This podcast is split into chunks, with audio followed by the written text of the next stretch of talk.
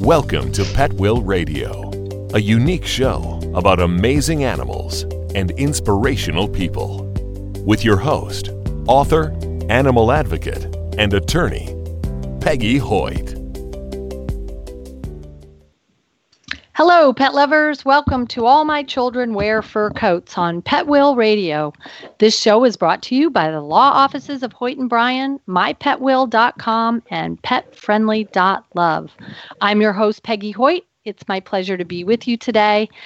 And today I am very excited to introduce to you our very special guest. Her name is Kate MacFall. She's the Humane Society of the United States State Director of Florida. That's a that's a mouthful, isn't it, Kate? Welcome. yes. Thank you so much. I'm excited to be here today. Well, I'm excited to have you, and I, I want to tell our listeners a little bit about um, the couple of times that we've actually run into each other recently. Um, the first was uh, two weeks ago when you were here in Florida, in the Orlando area. You live in Florida, of course, but you were in the Orlando area doing a kickoff for a very important event that's happening in November in Florida. Will you tell us what that very important event is? Oh, sure, sure. Wow, yes. Amendment 13 is really uh, we are at a real historic uh, time in, in life here in Florida for, for animals in Florida, certainly for dogs, and I know most people are big dog lovers. Amendment 13 is a measure that will be on the ballot here in November, although we have quite a bit of early voting um, in Florida. So, in I like to say in the fall, but on the ballot this fall for Floridians will hopefully vote yes on 13. And Amendment 13 will phase out dog racing in the state of Florida. It's got a 26 month phase out, and at the end of that, ultimately prohibiting it. But it's a, a really neat measure that's been a decade plus coming, in that we've worked to protect greyhounds. We worked to pass a decoupling measure, which would just take away that requirement, that mandate that the tracks must have the dog racing. We've been unsuccessful. Again, we've been working on this a decade. And through the Constitution Revision Commission, this measure is on the ballot. So now voters get to have a voice, and dog lovers get to say yes on 13 to help the greyhounds, to get them out of harm's way and into loving homes that is going to be an incredible opportunity for Florida residents. And um, I think one of the important things to note is that Florida is one of the few states left in the United mm-hmm. States that still has this cruel form of dog racing. Right. It's it's actually hard to believe we were the first state to legalize it in 1931 and truthfully, that's where it belongs in 1931. There are only six states that still have greyhound racing, but Florida has two thirds of the tracks. We have 12 out of the 18 remaining tracks are right here in Florida. So really, we're the hub. And we know that there are about 8,000 dogs currently in Florida tracks. They rotate in, and and then you know many find homes.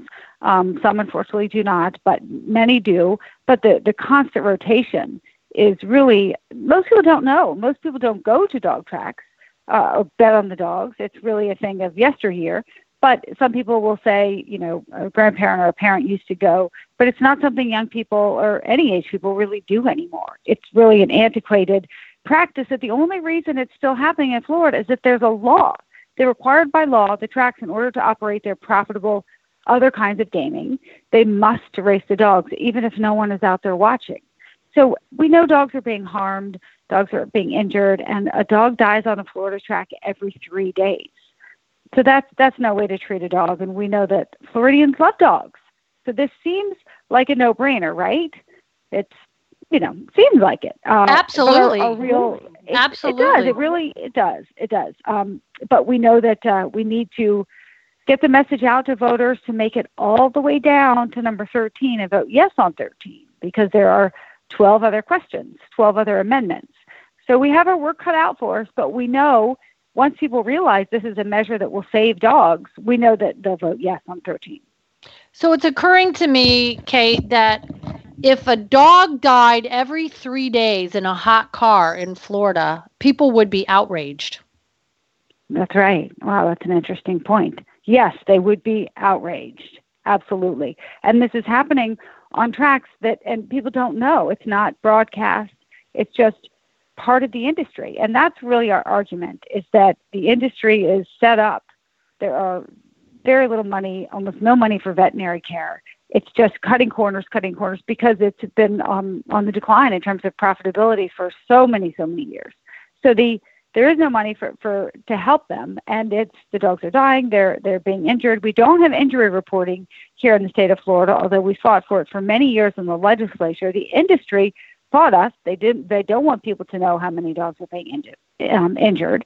So it would have been a real measure of transparency, but they they did fight us on that. So we don't know how many are being injured, but we know that dogs are dying every three days. Those are on the track. Some are taken off site to be euthanized. Those we don't know because their requirement is to report those who die on the track. So we have some idea of the deaths, but any is too many. These gentle, amazing, sweet dogs that just happen to be fast, but they're quite lazy. They love to sit around and and live on the couch and just be like any other dog. They just happen to have long legs, but they're remarkably gentle and sweet and wonderful with children. They're really amazing, amazing pets. Well, and they have terrific soulful eyes too. Mhm. They definitely do. And I I love all animals. I love cats too, and I sometimes say they're big cats. And some people who don't like cats as much don't love that analogy, but I only say that because they're so clean and their hair is so short and they they're not I love bulldogs too and I have a couple that drool, but they don't drool or anything. They're very clean and meticulous and just like to hang out and be with their be with their people. And they're wonderful in packs too. Now, I think it's funny that you say that even though they're fast, they're they're like couch potatoes, and I have heard that mm-hmm. about them before. That um, that they really are not that um, energetic. Mm-hmm. It's true. It's true. I mean, all dogs, you know, need some healthy exercise and like to go on walks and play in the backyard with their friends, but that's it.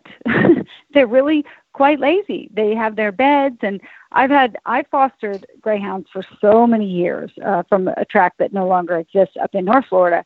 But I brought them in. They were constantly, you know, getting them adopted and then pulling another one, and they just had one couch that wasn't too too high, but big enough for them to stretch out, and that was it. That's where they love to hang out and look out look out the window. I mean, they're quite quite chill dogs, and they're just wonderful little companions, well, big companions, gentle giants, as we say. Absolutely. Um, that picture reminds me of going over to my sister's house and not even being able to find a seat on her couch because of her five dogs, um, inc- including beagles and Labradors and, you know, dogs that you think are pretty energetic and should be out doing something um, exciting, and, and yet they're just perfectly happy to lay on the couch and snore. Right, and snore. That's that's so funny. And they like most dogs, want to be with their humans. That's where they want to be. And um, so it's it's sad that the greyhounds in this day and age, in this day and age, it's so antiquated. But they are are made to run around a track. Many uh, injure their their leg um, on the the first turn. Uh, but some hit the rail, some collide, some have cardiac arrest. There's all sorts of, of uh, not all of them. Many of them get adopted, but the fact is they're they're put at risk and and it's too many and no one is really watching it. The only reason this exists is it's propped up by the state and this measure really allows people who have been speaking out for forever i mean for you know 15 20 30 years about the cruelty that that goes along with the industry. So this gives the people of florida an opportunity to say no more. Let's let's phase this out. Let let's get it gone. This is 2018 we are better than this we can take better care of our dogs I couldn't agree more. And it, it's funny. There's a couple of things I want to touch on. One is that um, you said that they like to be with their people, like any dog, of course. Um, and yet, um, racing dogs really don't spend any time with people. They spend 22 to 23 hours a day in a crate. They do. You're right. And confinement is just that's one of the most heartbreaking uh, aspects of this. They are kenneled in their crates or cages up to 20, 20, 23 hours a day. It's a long time. They're very social with other dogs. They like to be with other dogs because their their kennels, their cages are stacked in rows like a warehouse. And if you look in to which I have in in the kennel buildings, I mean they're just one on top of the other. And so in that regard that they're happy being with other dogs, but they don't have a couch, they don't have one human. They don't have that loving bond with, you know, in a home where where dogs need to be and should be. So they are confined, and and you know some will say, well, they love to race. Well, that's even sadder. That uh, more sad that they're they're confined in such so, so many hours a day that they need to be you know out and free and without their muzzle on and not at risk of, of injury um, and death and with a family who loves them. Yeah, so they really live in prison, and then they kind of get to go out in the uh, in the yard for you know a short period of time, mm-hmm. and even the yard isn't all that big. Um, they don't no, really get an opportunity not. to stretch their legs and run around and play. Right, right. It's very limited. It's very limited, and there's a variation from track to track, but they don't they don't have that that freedom, and they don't have that home and that you know human that they are close with, like our dogs are. Like all dogs um, would love to love to have in their in their life and to be loved. So it's just again we can do, we can do better, and it really it was you know a thing of of years years ago. It was the thing. You know there was movies filmed there and all that. But we look back and there were many industries that were popular, and we we look back and think what what were people thinking back then? Um, and we've come so far, we as a society. And this is just one other example that we can do better. And this really does belong from you know that many years ago. And people just don't know these days. So that's really part of our mission is just to get the word out about the confinement the extreme confinement the injuries and the deaths. And that yes on 13 to help dogs phase this out and uh, bring this you know back up to today's world and get these guys out of the cages onto couches into loving loving homes. I like that as a motto out of the cage and onto the couch Mm-hmm, that's right. so um, you mentioned that there's 8,000 dogs involved in this industry. Um, I'm a little curious whether you know kind of what the life cycle of a greyhound looks like. You know, from the time they're born, how early do they start racing, and how old are they when they're quote unquote retired? Well, there's not an ex- exact number for that. They are trained just very young, um, you know, six months or so, and they their racing careers are actually only on average about 18 months long. Some longer, of course. Um, but the interesting piece is that they don't run, they don't race very long. And the track in North Florida, where I used to pull dogs from, that um, was a low end track. So they'd start, you know, at maybe a Palm Beach or a Derby Lane, and then go to different um, level tracks. If they weren't winning, they would move down the line.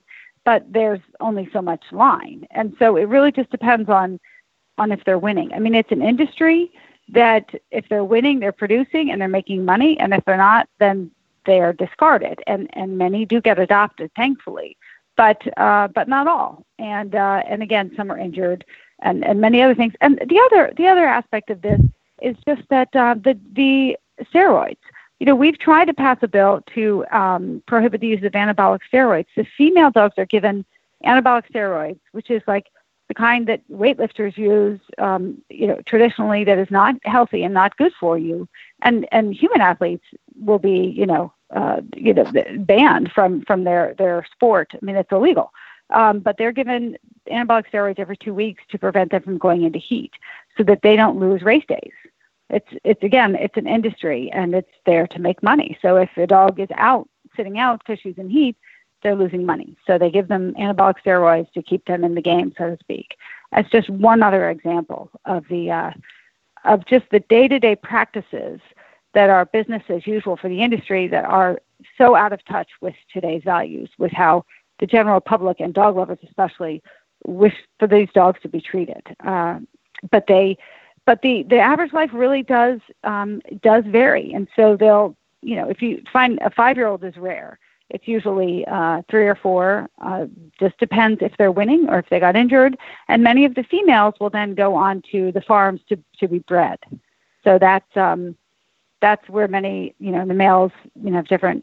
Perhaps they race longer, but uh, whatever their their length of racing is, then they go on for adoption. Uh, but many of the females are used uh, for breeding, yeah, on the farms. Well, I personally have never been to a greyhound track. So I, I used to live in Daytona Beach, and there was one there, and I, I don't believe it's been there for a long time now.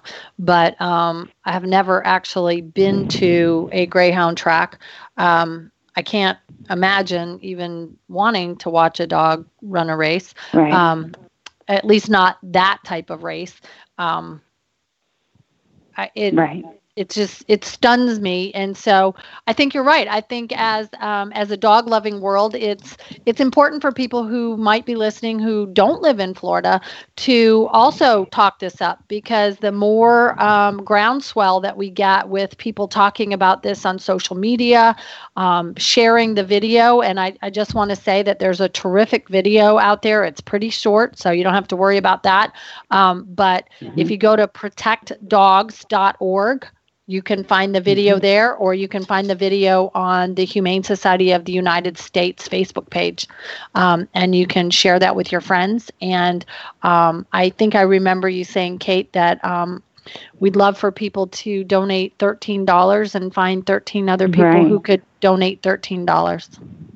Right, right. That's kind of our catchy uh, because we're Amendment 13. And so, sure, sure, this is a, a neat campaign, and we're we're looking to buy um, airtime, commercial time, because we know it's going to be a lot going on in, in uh, the fall in Florida with uh, a lot of uh, races and campaigns, and getting commercial time is is important. And it's uh, so we know that yes, a thirteen dollar donation and get thirteen friends, and certainly if somebody's out of state, to share this with um, with Florida friends who will be voting in Florida, and you know make sure they're registered to vote and get out to vote, whether you vote early or absentee makes no difference, but it's it's yes on 13, and that is um and the video is great. It's called Every Three Days, and you can also find it on YouTube. But oh, we, okay. we think it's yeah, it is there too, um, and it's it's terrific. It's it's very very it's not too graphic, but yet gets the message out about uh, confinement, about injuries, and and sometimes death, and really helps people understand that this is a humane issue because again, people are so out of touch with this industry. Like you said, you've never been to to a race. Most people have not. So if it's out of out of sight, out of mind, people aren't thinking about this. And we we know that being last on the ballot is um is a little bit of a challenge. But again, once people know, oh yeah, this is the one about dogs. Uh, yes, on this one to help dogs, we know they'll go down to 13, and it's very clearly written. It's short, so those are some beautiful things. But we just have to to get that word out, and uh, and the video is a great way to do it. Well, and I think the other thing that voters are going to find interesting is that it's not mixed in with a lot of other issues um, so that people really have to search for it. It's a standalone issue. And um, I think that's a, a pretty unique aspect of this. For people who are not aware, and I didn't even know this until recently. I didn't realize that the uh, Constitutional Revision Commission um, that put this on the ballot only meets every 20 years. Mm-hmm. Right. That that's incredible. Wild. Yeah, that is it really is incredible. incredible. So, for people that might say, well, this really isn't a constitutional issue, the reality is that the Constitutional Revision Commission was created to address situations like this that are not addressed by the legislature and give the voters an opportunity to have their voices heard on important topics. And um, uh, voters may mm-hmm. remember a few years ago that there was another constitutional amendment related to um, pigs and gestation crates, and um, it was another humane issue, and it passed. And um, although we want to mm-hmm. believe wholeheartedly, and I do believe wholeheartedly that this is going to pass with flying colors, um, we don't want to get complacent and just say, "Oh, well, somebody else will definitely vote this on yes, so yes on this, so I don't really need to talk about it. We want everybody to talk about it. We do, we do, and it's so easy to talk about, and that people are fascinated. What is that? Does that still really happen? Is that still a thing? And then, you know, every three days. I mean, people are shocked. The the bullet points, the talking points are really are really um, interesting topics of conversation. And this is a way you can help dogs, and everybody is interested in helping dogs super, you know, hardcore dog lovers like like we are for sure, but others who may be just regular people and and care about animals. They also are horrified once they learn what's really going on and will be motivated. Um, and you mentioned the CRC, the Constitution Revision Commission. It is fascinating, and um, there's a one or two states out west that have something significantly smaller and, and more limited, but no other state has a CRC like Florida. Of course, Florida is unique in so many ways, but every 20 years, it's truly fascinating. And this body of, of individuals, of leaders, 37 of them, though there were over 103 proposals and 24 uh, made it, uh, less than 1%. So the popularity of this issue in, in treating dogs humanely is huge. And we know, you know, as I, I said, we've been working on this in the legislature for so many years, and the standalone decoupling bill almost passed in 2011, but didn't. But when Senator Richter came in and um, and started the gaming committees, where all gaming bills went to that specific committee, so it was in one giant package. That's when we kept getting hijacked by the industry lobbyists and our dog issue, which was just the dogs. We didn't care about other gaming issues. We kept getting hijacked, and, and so we we couldn't get it passed. But when they did their um, their public meetings around the state, the number, and, and I, I'll never forget Senator Richter talking about this. Um, the number one item that got the most comments with over a thousand, I believe it was a thousand, a hundred, and and some change, was greyhound racing, dog protecting the dogs, and greyhound protection. And the next most popular topic was less than a hundred, with something about economic, uh, economic, something economic. But think about that, 1100 to less than a 100, the number one topic. So clearly the public is is concerned, uh, as they should be, about this. So that was an eye opener for so many lawmakers, and that that number we talked about that for a long time. That was a real uh, turning point, so to speak. But again, because of the larger gaming package, we we never got it across the finish line, which is why this is so exciting. And and our champion, Senator Tom Lee, really was there for all of that, and and is very knowledgeable. Been in the legislature uh, previously and then back again this time. And he knew that this is an issue um, that should go to the voters and let the people let the people decide. So we're we're so grateful uh, to him for his great support, and and here we are. That is that is just very exciting, and um, you know from seeing me uh, a week or so ago that um, I'm on board for that, and I've already gone out and got my T-shirt, and I'm wearing a bracelet, and I can't wait for the yard signs and every everything else that we can um, talk about with regard to um, the phase out and ultimate ban of greyhound racing here in Florida. Um, let's talk about a couple of other things, and um, I, I, think most of my listeners know that um, my dad was the president of the Humane Society of the United States um, from the time I was 10 until the time I was mm, considerably older. He was there for 27 years, so I guess I was 37 um, at the time that uh, he finally retired. And there are so mm. many important issues. And so, Kate, tell us a little bit about your background with HSUS and um, animal welfare. Sure, sure. Well, I was a volunteer with the DHSUS before coming on board as a staff member. I've been a volunteer locally with my local shelter for almost 20 years and love that and, and continue to be a shelter volunteer. But prior to, um, so I was a volunteer with HSUS and I've been in my position as state director for over six years.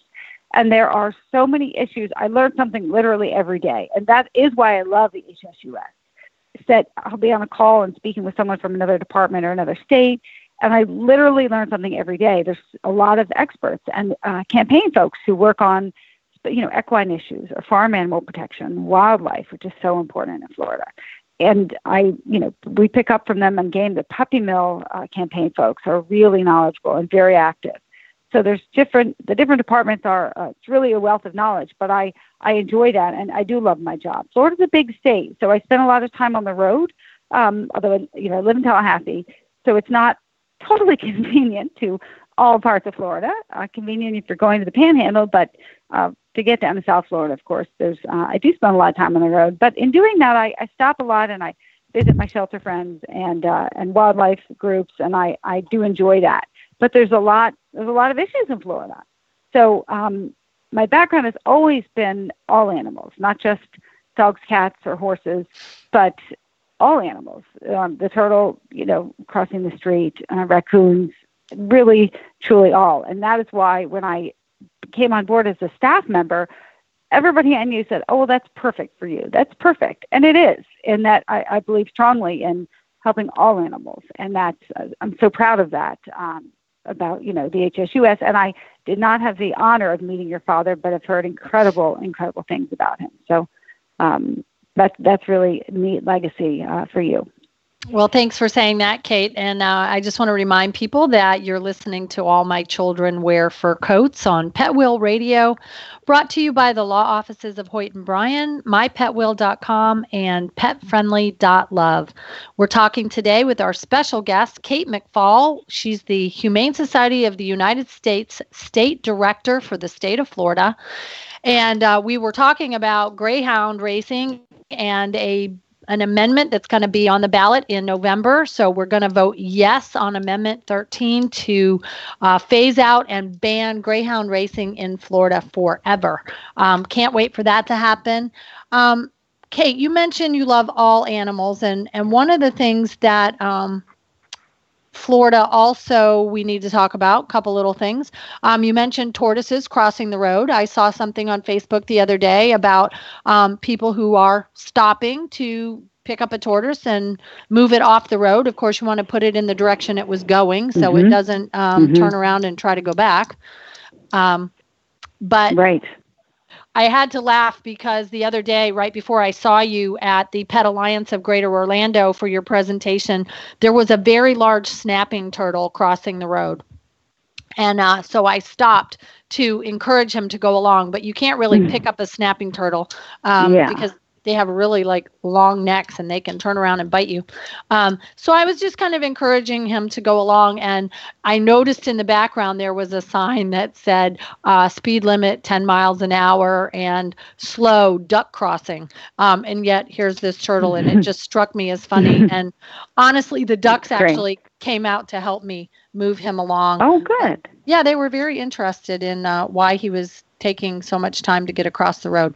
Um, be careful, folks, though. If you do stop your car to jump out into traffic, like I have been known to do, um, make sure you don't get run over by a car just trying to help a turtle. Um, that would not be a good thing either. Right.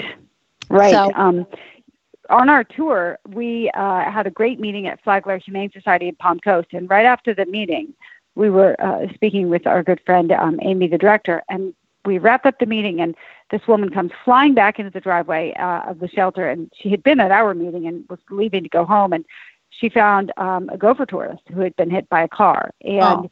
he i we think that he uh, survived so amy took him to the local vet and she said yep they they do his shell was cracked but not real badly so that was so i, I want to applaud that lady for noticing and grabbing him and, and doing the right thing and getting him to, to the vet. But um, but you're right about you know t- putting them the way they're going and um, and also not to tilt them back so that they don't urinate because they um, you know obviously can get dehydrated. So that's another that's another thing and decrease the stress as little stress as possible. Um, and those darn curbs, right? They uh, oh yeah they're uh, yeah that's uh, that can be heartbreaking. But if people just take a second or at least av- avoid hitting them if and then the next person um you know can can get out if that if that's not their thing it's my thing and your thing of course and many people do so many people do safely to help them across but um but just to be mindful of it i think would go a long way just drivers in general I think so too. So um, turtles are an issue in Florida. Turtles, tortoises, um, hot cars another big issue in Florida. Yeah. And uh, it's the beginning of our very, very hot season. And we know that a car can heat up to tremendous um, temperatures in a very, very short time. And it feels like almost every day on the news, we hear something about either a dog in a car or a baby in a car. I think this morning yeah. on the Orlando news, there was a baby left in a car for 12 hours. Um, oh. Hard to believe. Wow. Um, hard to believe, yeah. But I was even thinking the other day, um, yesterday, I was unloading my car with a lot of stuff. I had all the doors open. My dogs were out running around. And um, my dachshund, she loves to jump in a car. And sure enough, she was in my car. And had I not noticed when I went to close up my car, she might have still been in there and um, and I might not have noticed her for five or ten minutes. So I think we have to be very vigilant um, when we're in and around right. our vehicles in this hot weather to make sure that um, we know where our pets are at all times. Right, that's so true. And you know, I we steal this saying from from our friends in law enforcement. If you see something, say something. Don't just think, oh well, they'll come right back. I'm sure they're just you know running in for one second stand there, make sure the animal that's in the hot car is okay. You know, call animal control or law enforcement, whatever the appropriate situation is. But sometimes, you know, people just wash their hands of it. That's again from way back when. Um, today, if you see something, say something. A friend of mine just um, was called at a property that he was working on, and someone had abandoned a dog in a garage here in Tallahassee. It's hot. This was last week, and uh, no utilities, um, and so that's not as not as hot as a hot car, but pretty darn hot. And he survived, thankfully.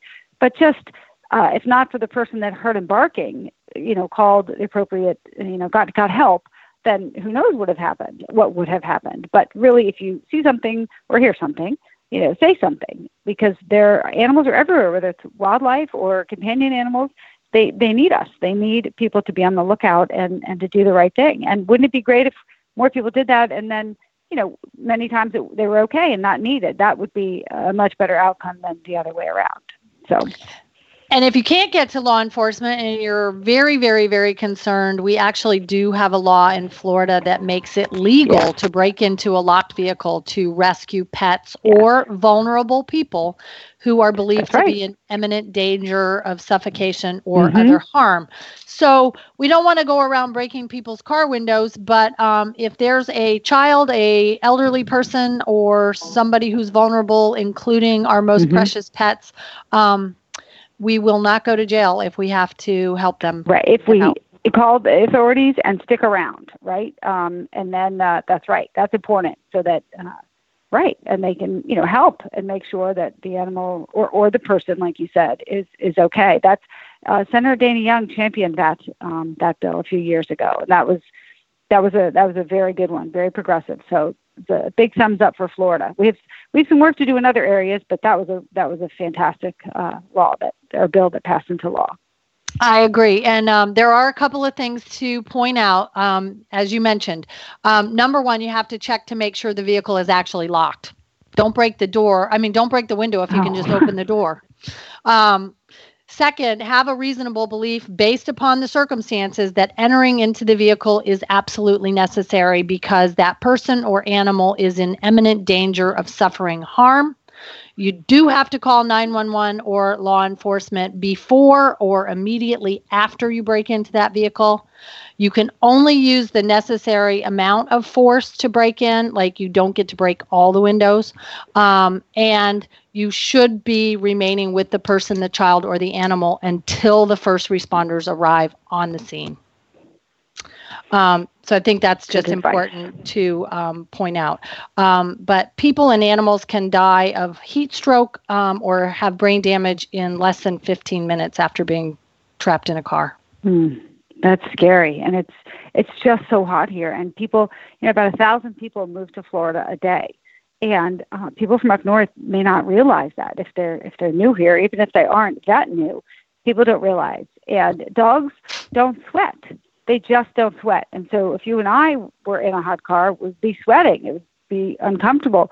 But that's a cooling mechanism that our bodies have. Dogs don't, and they really it's like wearing a fur coat and I, you know, I suggest that to people sometimes, delicately, you know, uh, to put on a, a big warm coat and, and sit in the car. It's it's horrible. So I think that's another thing people need to need to keep in mind that it's uh, they don't have the ability to sweat like humans do. Um, and it's a real, real safety issue, huge safety issue. Absolutely. Um, so that's that's another thing to be really aware of. Um, another issue in Florida that um, we'll probably continue to hear a lot more about is the black bears. What can you tell us about that, Kate? Oh yes. Oh wow. Yes, we work so hard on this issue. This is a top priority for the HSUS and for really animal advocates all over. Uh, the bear hunt, um, we we collectively, uh, the HSUS, with so many other groups, and honestly with a lot of uh, just regular advocates, people, you know, all parts of the state, South Florida, North Florida, uh, did get it, you know, after that horrible hunt in 2015 where 300 bears, a little over 300 bears were killed in like a two day span. That was the first bear hunt in 22 years. It was heartbreaking, absolutely heartbreaking.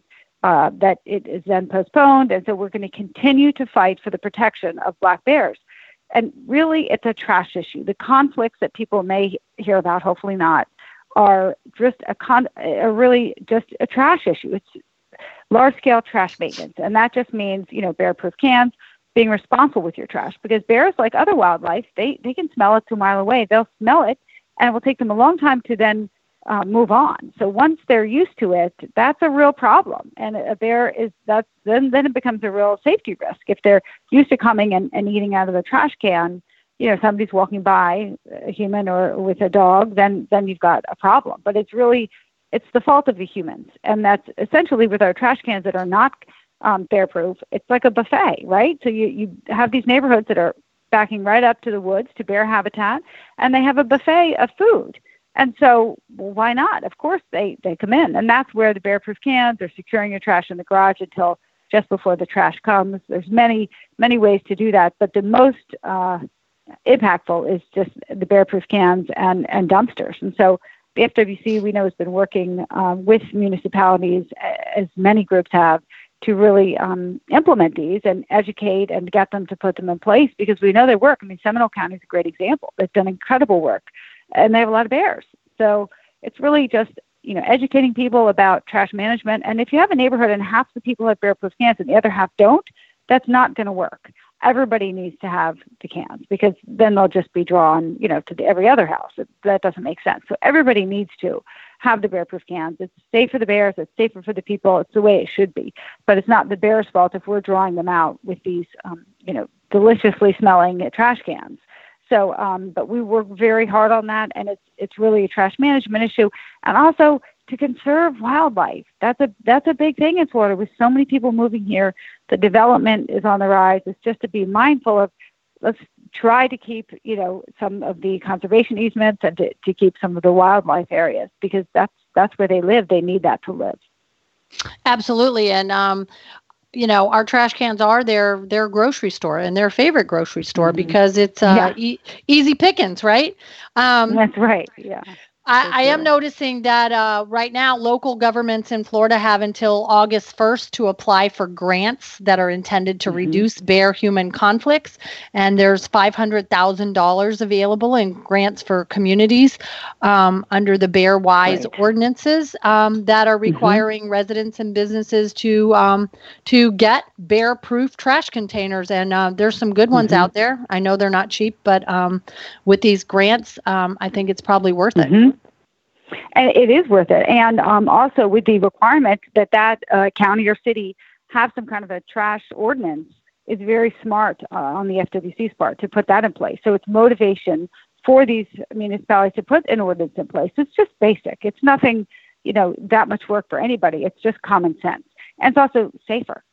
So they, so we applaud them for their work, um, and they've been working a lot on that to put those you know requirements and yes uh, you know apply for grants because it can also just introduce different areas or different neighborhoods to the realities and the um, you know and the bear proof cans and how much they work. And people will then respond and and you know by their own or different homeowners associations will will head in that direction. So it's really can be kind of catchy so to speak. So good for them for doing that Absolutely. So, two things more I want to talk about real quick before we run out of time. But um, it's hurricane season, and um, so I think it's important that everybody have a disaster preparedness kit put together in case you have to leave with your pet.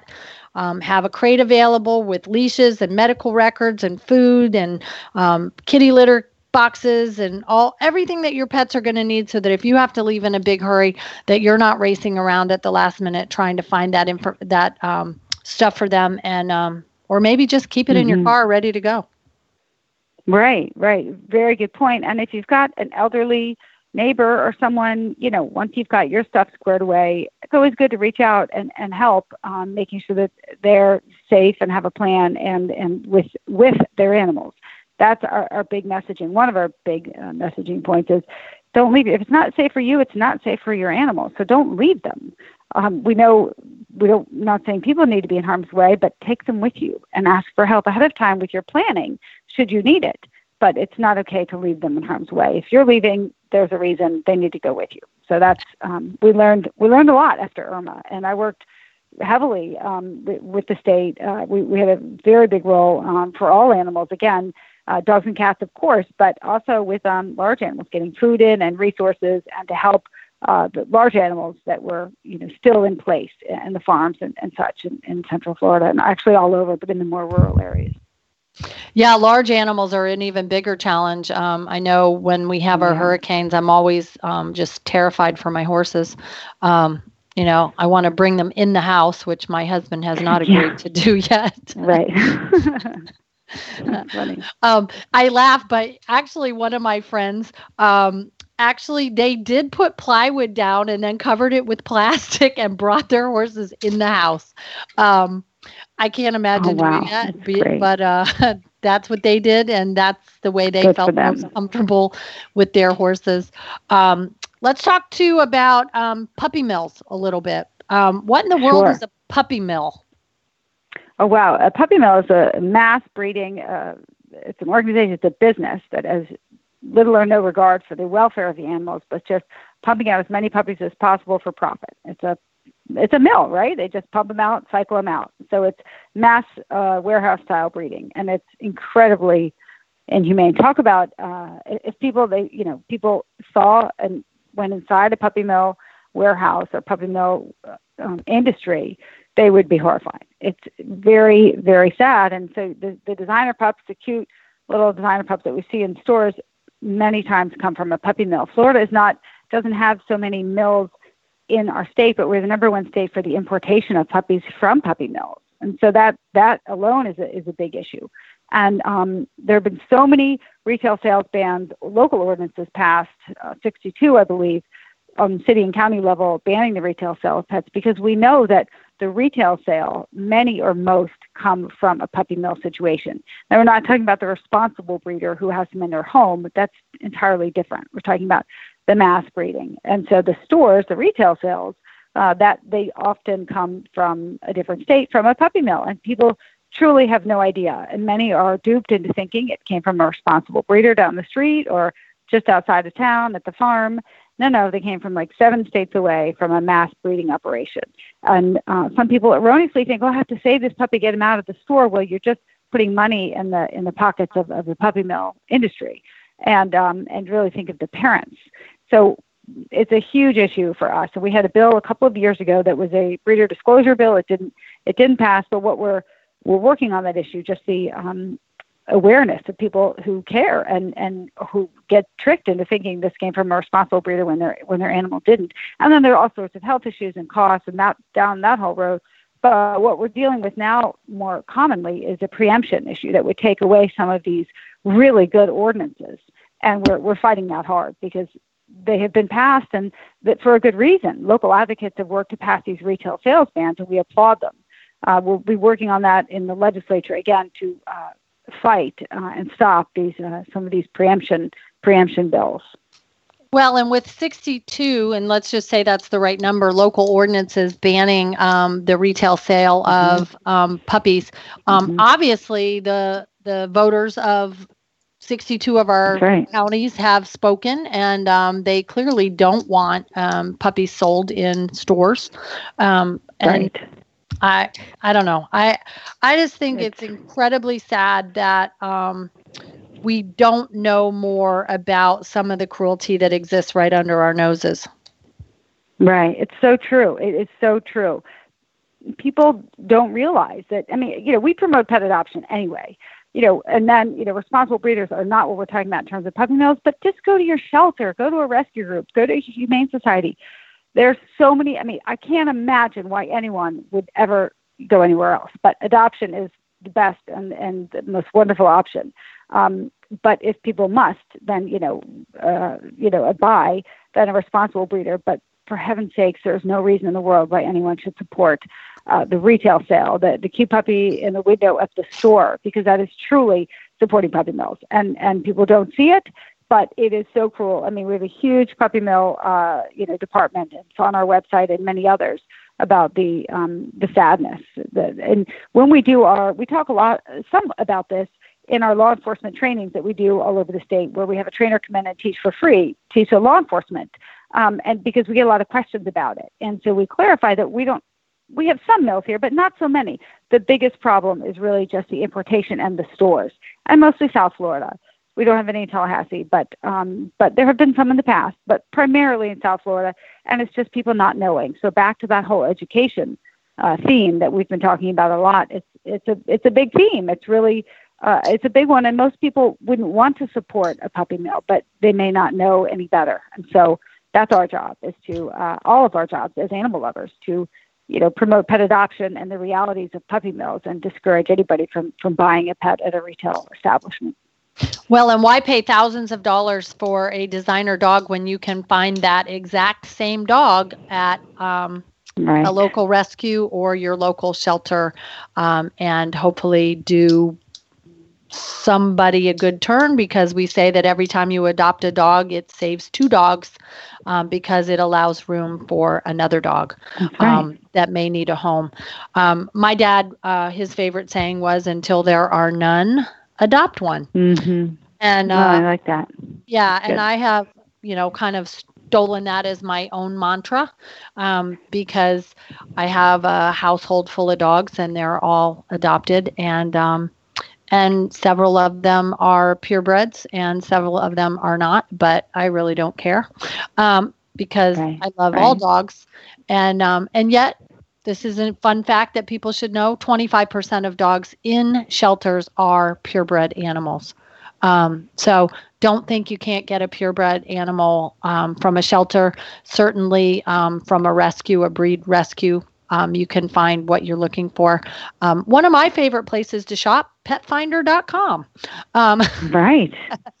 people like Good. to shop on Amazon. Right. I like to shop on Petfinder, which might explain well, why great. I have eight dogs um, and three cats and three horses. Wow. Well, I, I have a, a house full, but uh, I always have at least a few foster dogs, which I, I love, or cats but fostering is is fabulous and it, it saves a life and you can get to know them better and then help promote them to an adopter because you you've spent more time with them so you know them a little bit better and it's it is the best uh, uh best best program so I, i'm a huge supporter of, of foster programs and Absolutely. you have to you know find the right home you don't have to keep them all because then you can't be a foster mom anymore but you well, find them good homes and it's a beautiful thing that's exactly right. And I um, currently have a foster in my house as well. And uh, he is available for adoption effective tomorrow. He's being neutered today. And he is a gorgeous four to five year old red and white uh, Welsh corgi, one of the Queen's dogs. Oh, wow. And um, wow. I love corgis. They're um, they're incredible little dogs. I've had several that were my personal pets, and and now I like to foster them. Um, but you're right. I I have I've been fostering now for about two years, and um, I'm happy to say I'm not a failed foster yet. Good for you. That's so, fabulous. I do like um, having them in my home and visiting and finding them the perfect home and um, having them go on to um, their new loving family and then having the opportunity to open my door to um, somebody else who. Right. That's right. it. My little oh, Jackson so that good. I have right now, he was found in Jacksonville, hence his name Jackson. And um, he, one thing that makes him super duper cute is he is missing an ear. Somewhere in his journey, oh. um, he had his ear chewed off. So um, just makes him that much cuter. Oh my goodness, yes. And he probably doesn't even know or care. He's probably just a happy guy he is a very happy guy and he likes to yodel and uh, tell you about how happy he is. So, oh, um, oh, if anyone's listening and you love corgis like I do, um, call me. Um, reach out to me on uh, All My Children Wear Fur Coats on Facebook. You can also find me at on Twitter at Kids in Fur Coats. Um, please reach out to uh, Kate through the HSUS um, if you are interested in helping with the Greyhound issue here in Florida. You can also visit protectdogs.org um, and make a donation or sign up to help us with the grassroots campaign. Kate, thank you. Um, I wish I had oh, your energy you. for all the things that you're doing. Um, Kate and I will be working together this year, though. I am the yay new, yay. I'm the new chair of the Florida Bar Animal Law section. Um, so, I'm so excited. I know it's going to be a great year. There's so many cool things happening in Florida this year, and um, I can't wait to work side by side with all of the fabulous people who are working to protect our Florida animals. Um, yeah, Kate, thank we, you. We so wish much. you nothing but success in um, your endeavors and your constant education of people about um, things they don't know about animals. Well, thank you so much for having me. It's a real inspiration to to talk with you and spend this time, and I, I'm so excited to be working with you uh, going forward. So, thank you so much. Well, thank you, Kate. And I'll say my favorite thing: until there are none, please adopt one. We will be here mm-hmm. Monday at three o'clock, and until then, happy tails. Thank you for joining us on Pet Will Radio. Visit petwillradio.com for updates on shows links to previous shows, inspirational stories, videos, and more. Until next time, take care